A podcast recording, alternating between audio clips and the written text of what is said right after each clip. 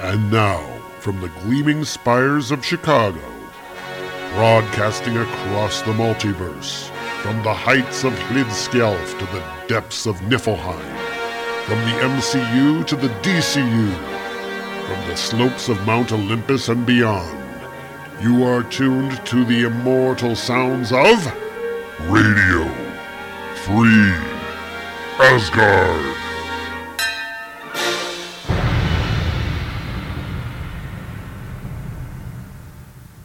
And hello, everybody, and welcome to Radio Free Asgard. This is episode 383. We're the only Thor podcast hosted by a true descendant of Odin and a proud member of the Comics Podcast Network. Welcome along to the show, and it is our spooky Halloween episode. Actually, there's nothing spooky or Halloween about it, it's just another episode of the show. But anyway, I hope everybody out there has a, a great Halloween and stay safe, get lots of free candy, send me some. Well, Okay, you don't need to send me any. Well, just the Reese's cups. Just send me those. Yeah. Uh, all, all, the nasty candy, you can just keep that. No, um, no, I don't want any candy. But thank you very much. Um, thank you for thinking of me. Not that you did, but anyway. yeah. Uh, as I record this, uh, it's still a few days away from from Halloween, and uh, actually, I think this drops on the 29th, so it'll actually be several days before Halloween.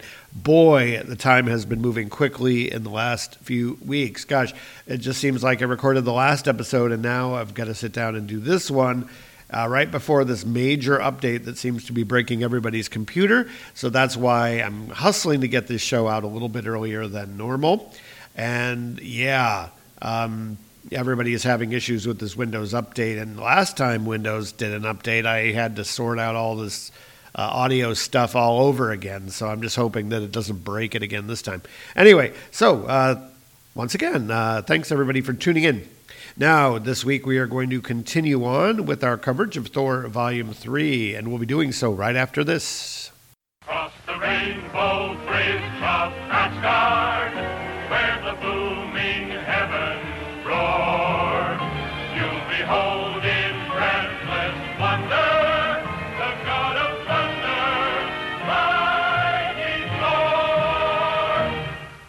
Ooh, told you it would be scary. All right, and this week we are looking at the Mighty Thor, Volume 3, Number 3. This is the October 2007 issue. I believe it retailed for $2.99. Cover art is by Oliver Coipel and Mark Morales and shows Thor, and he's got his hammer above his head, and there's lightning going on, and looks like uh, the ground in front of him is exploding, and standing in front of him is Iron Man. And Iron Man has electricity crackling around his uh, his gauntlets. He's kind of got his back turned away from us. And if you don't know what Iron Man looked like during this weird era after the first couple of movies came out, he looked very different than he had looked before. So I at first didn't recognize this as Iron Man, but it, it is Iron Man. Anyway, so it's Thor, and he's facing off against Iron Man. And we open up the story with Thor landing in New Orleans and there's a big sign that says "Welcome to New Orleans," which I don't think actually exists in the middle of downtown New Orleans, but that's what it looks like. And there's tall buildings around, and you can tell that there was a big flood. Now, this would have been around the time of Hurricane Katrina, so that would have been very topical at the time. Um, so we get a little bit of narration here as Thor comes sailing through the sky to land on the ground here in Louisiana. The French city of Orleans was christened with that name in 275 AD by the Roman Emperor Aurelian. The people of Old Orleans drove back the invading tide of barbarians led by Attila the Hun and survived the siege of Orleans in 1429 through the intercession of Joan of Arc. The people of New Orleans have not always been as fortunate in their dealings with tides and sieges. What better place, then, for the god of storms to start his own search for the lost? the lost gods of Asgard, who have descended into the forms of men. What better place for one who walked the earth when the name Orleans was first spoken, who heard tales from Attila's battles from his own second in command, and who saw in Jeanne d'Arc a warrior queen born, touched by grace, power, and madness? But the god of storms was not here when the hurricane came, and the knowledge that he could have tamed the winds and turned back the sea burns him to the core. That and the questions. If he was not here, then where were the other heroes? Why were not force fields erected? Why were tides not evaporated by heat and blast? Why were buildings not supported by strength of arms and steel? Why this? And why was he drawn to this place to begin his quest? Why? And we see him kind of walking through the ruins of flood damaged New Orleans, see houses that have been destroyed by uh, the floodwaters, and a voice comes from behind him. What are you doing here? Haven't the folks around here had enough trouble without costume freaks starting to show up? I told the reporters, and I told the politicians, and I told the celebrities, and now I'm telling you this is our town. It's our pain. It's our life. And if you don't get to use it like it was some kind of movie set so you can look like a big guy, if you were going to do something, you should have done it when we needed you. Where were you then, huh? And Thor kind of looks at him, and this, this guy is skinny, and he's wearing uh, you know water damaged clothes, and obviously this is a very poor neighborhood, and there's uh, you know multi ethnic uh, makeup here, and people are just kind of standing out in this uh, porch. And Thor says, "I was dead." Yeah, well, maybe so, but you still should have done something. People died on account of you. You got to set it right. If you couldn't save our past, then you got to save our future. And if you can't do that, then I say stay out of our town. We don't want you. We don't need you. And if you try to come here, we don't want you. I I stop you myself if I have to. And he and his friends go go off and leaving Thor uh, kind of watching their departure. And there's a sound from behind Thor and a voice. Hello, Thor. We need to talk. And it is Iron Man, looking very modern, movie ish Iron Man, though he's got what looks like the Superman symbol on his chest, which I can't help but think was a little bit cheeky. But anyway, yeah, he's got this sort of diamond shape, I like Superman's logo on his chest. Before I start the formalities, I just wanted to say that I'm glad to see you alive. Your presence has been sorely missed. And Thor is just staring at him and not saying anything. Nothing to say? Not even a good to see you again, Tony? We were friends for a long time, you know. And Thor continues just to stare without saying anything. Fine. Then I'll get to the formalities. You didn't seriously think you could plunk Asgard down in the middle of the American heartland and not have everybody from the National Guard to the White House up in arms about it, did you? I mean, yes, we checked, and the deed to the land it sits on has been properly paid for, and technically you own it. But things have changed around here while you were gone. It's real simple, Thor. You either work with the government, for the government, or you're against the government. There's no middle ground. The satellite recon photos confirm that you're all up alone in that place. We can take it if we choose, or force you to move it. Or you can do the right thing and put Asgard somewhere appropriate while you sign on with the good guys again, and we get back to work. And during all of this, Thor is completely motionless and stoic, and just kind of hearing what uh, what uh, Stark is saying here. So, what do you say? And as if in answer, we have a rumble in the sky, thunder and lightning. And Thor does not look happy. A lot of uh, lightning coruscating around, and um, Thor starts to talk. Yes, things have changed. You have hunted down those who we once fought beside and called comrades, killed or imprisoned those who opposed you, regardless of their previous loyalties. Surely this would be offense enough, but you went further, much further. You took my genetic code and, without my permission, without my knowledge, used it to create an abomination, an aberration, an insult. And this, you told the world, was me. You defiled my body, desecrated my trust, violated everything that I am. Is this how you define friendship? Is it? Is it? He shouts, and as he says this, the, the storm is getting stronger and stronger. Now, what he's talking about, this abomination, is this um, character that I believe was known as Ragnarok. That was sort of this strange cyborg clone sort of thing and was evil, as I recall. But anyway, so Thor is not happy about it. There's a giant, uh, very Simonson-ish sound effect, scrackoom, and yeah, and Stark is is kind of rearing back a little bit, but he, he's not he's not retreating. All right. I can see you're upset by this, but you don't know the full story here, Thor. You. And when he says that, Thor just whacks him with the hammer with a spang and knocks him flying. And he sends uh, Stark flying into some uh, power lines. And yeah, he lands and you can see he kind of crashes on his feet. And um, so there's a fight of brewing here. I'd hope to do this the easy way, Thor, but you leave me no choice. I'll apologize later.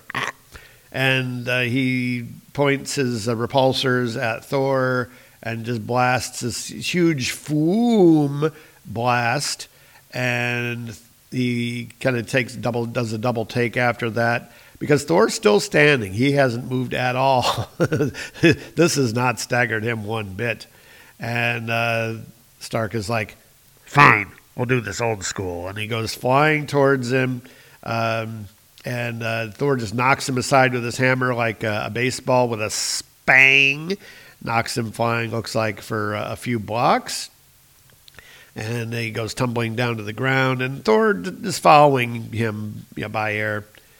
And Stark is like, damn, not really, damn.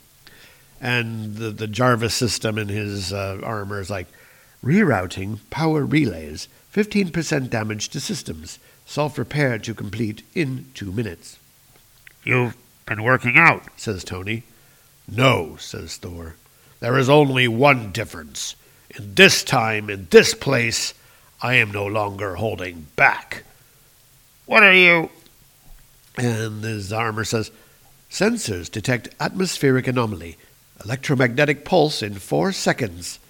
Three, two, one. And Stark is like, No! And goes, Arg! As lightning strikes him directly. It, it just blasts everything for about, it looks like about a 10 foot radius. And uh, his armor is at this point just visibly damaged and uh, is starting to fall off. Total systems failure, says the armor. Total systems fail. And Thor grabs him from behind, grabs him by the neck, and is, is holding him and, and just staring at him, just angrily, uh, just staring at, at uh, Stark. And he rips the faceplate of his helmet off, just, just reaches under with his fingers, just tears it right off with a crunch. And we see Stark uh, staring back at, at Thor here. Give your orders and ultimatums to those who choose to obey, or are too cowardly to fight, not to me. Or learn again the difference between a god of thunder and a mortal man in a metal suit. As for your masters, since power is all they understand, tell them that Thor says this. If any mortal comes uninvited to Asgard on behalf of those who suppose themselves to be powers, within the hour they will learn what true power is. And we get a, an image here of storms happening in Washington. It looks like uh, Washington is just, just underneath a huge flood, and Thor is narrating what's going to happen if they bother him. The skies will open and deliver the first part of that message in terms even the blind could not fail to see. Anyone attempting to escape the message will find entering the skies even more dangerous, and this will be only the beginning of their education. For their own good and yours, go to them and convey that warning. Do not let them forget what a god of thunder is and what that means. Now that your war of brothers is done, I have no interest in becoming involved in either side of the disagreement. I am, for the moment, neutral. Do not give me cause to reconsider that position. And he's been holding uh, Stark up by the neck for all this time, and he drops him on the ground, and the Stark falls with an oomph. He's kind of gasping here on the ground and cowering before Thor, basically. And he says, "There's, there's a possible solution, a compromise position. If we treat Asgard as a separate entity, like a diplomatic mission or embassy, then it's not officially United States territory, especially since it's technically hovering eight feet above U.S. territory. That would put Asgard and anyone who lives there outside the jurisdiction of the Registration Act and give you diplomatic immunity.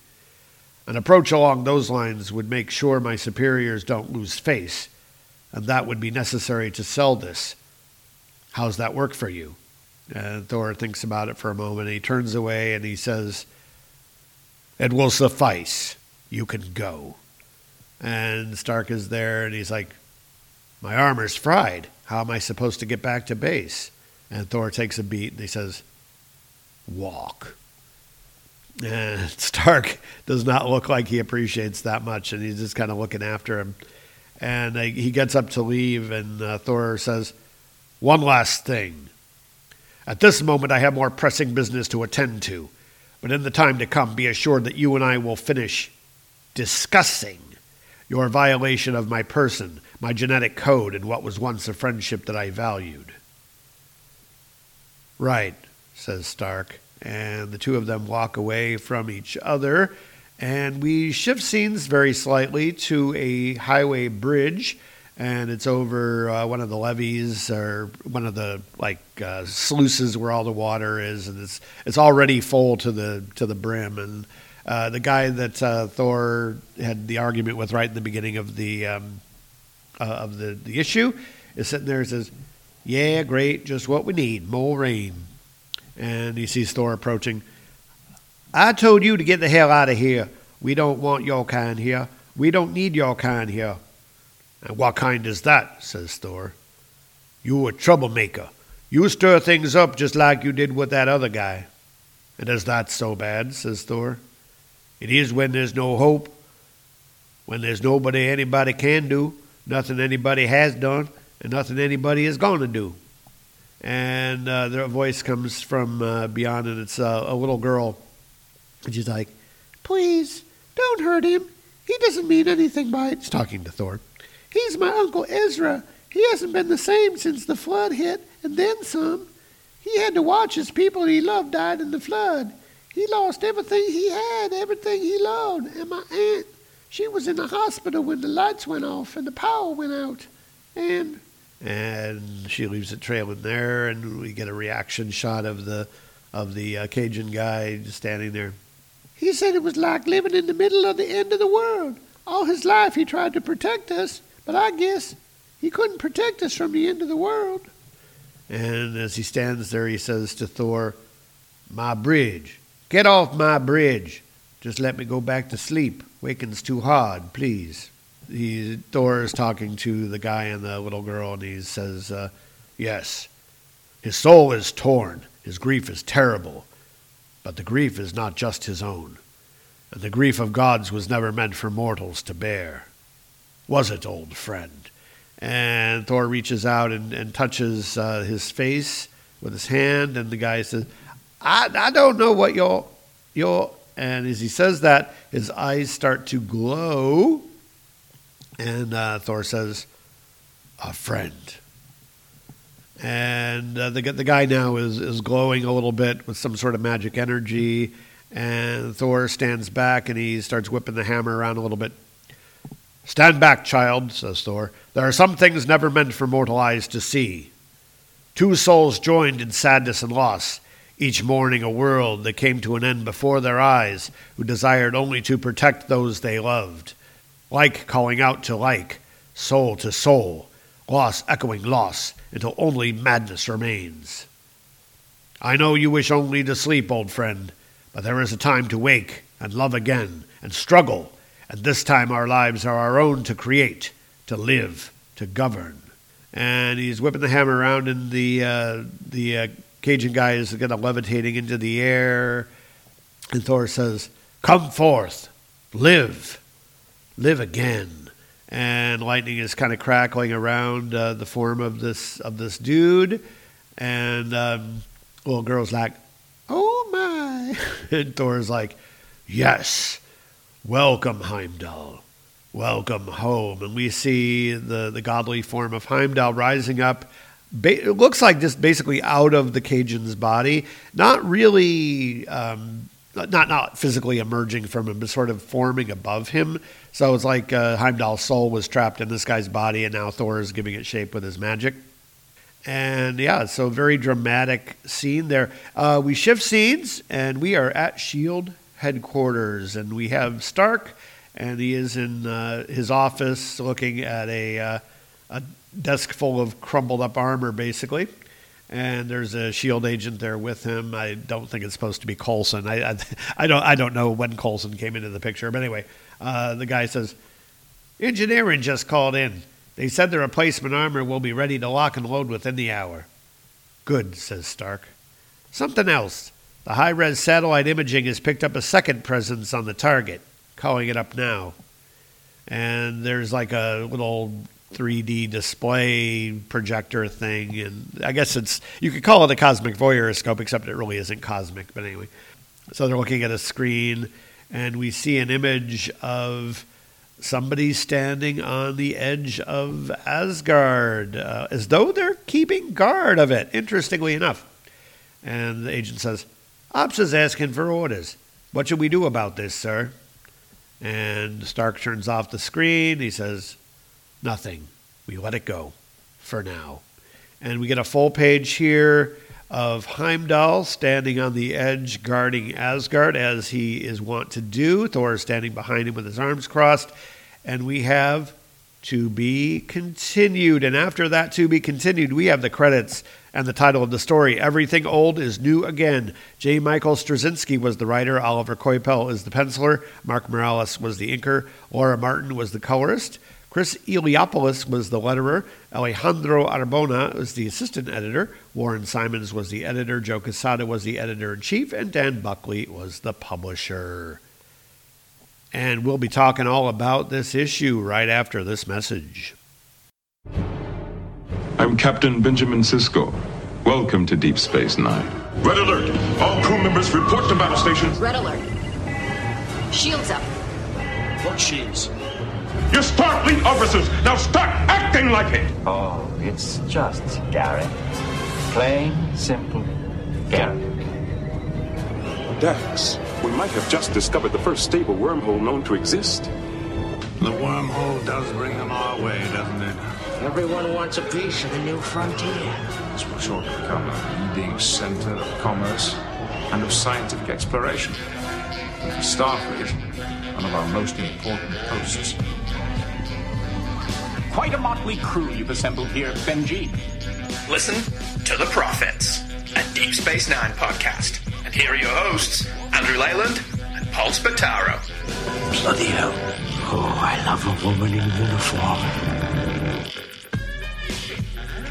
Only on TrueTrueFreaks.com. And we're back with a few comments about the issue. So, yeah, um, basically, it's a very skillfully told story. I, I like the, the, the writing of it. I like the artwork in it. There's just a ton of stuff to love about this story. But I will tell you one thing that, that particularly stands out in this issue, and it's not what you might think. Um, I mean, the story itself, it's okay. The, you know, it's it's basically a knockdown, drag out fight between Thor and Iron Man. Um, and there's not a lot of detail as far as the you know backgrounds and so forth. We get a very thorough uh, we get a very thorough establishing of of the city of New Orleans and the situation there.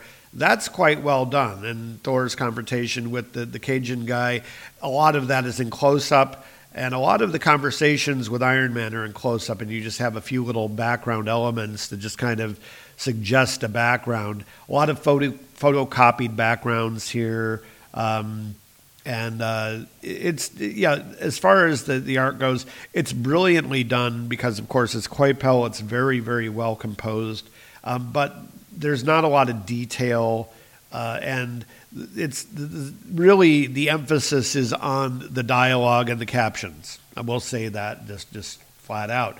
That being said, the artwork is brilliant and amazing. The writing, though, is particularly good. I think that this is a conversation that needed to happen, and I'm not entirely familiar with this era of Marvel history. This is this is becoming a kind of a kind of a, an ongoing theme here in, in, my commentaries. Is that I haven't read a lot of this stuff uh, and the stuff surrounding it, so I don't always know exactly what's going on. And I guess that's a problem that we'll have to address at some point. But anyway. Um, We've got uh, uh, you know, this is basically Marvel style battle, people being knocked around. It's amazing, though, actually, how little happens in the fight scene.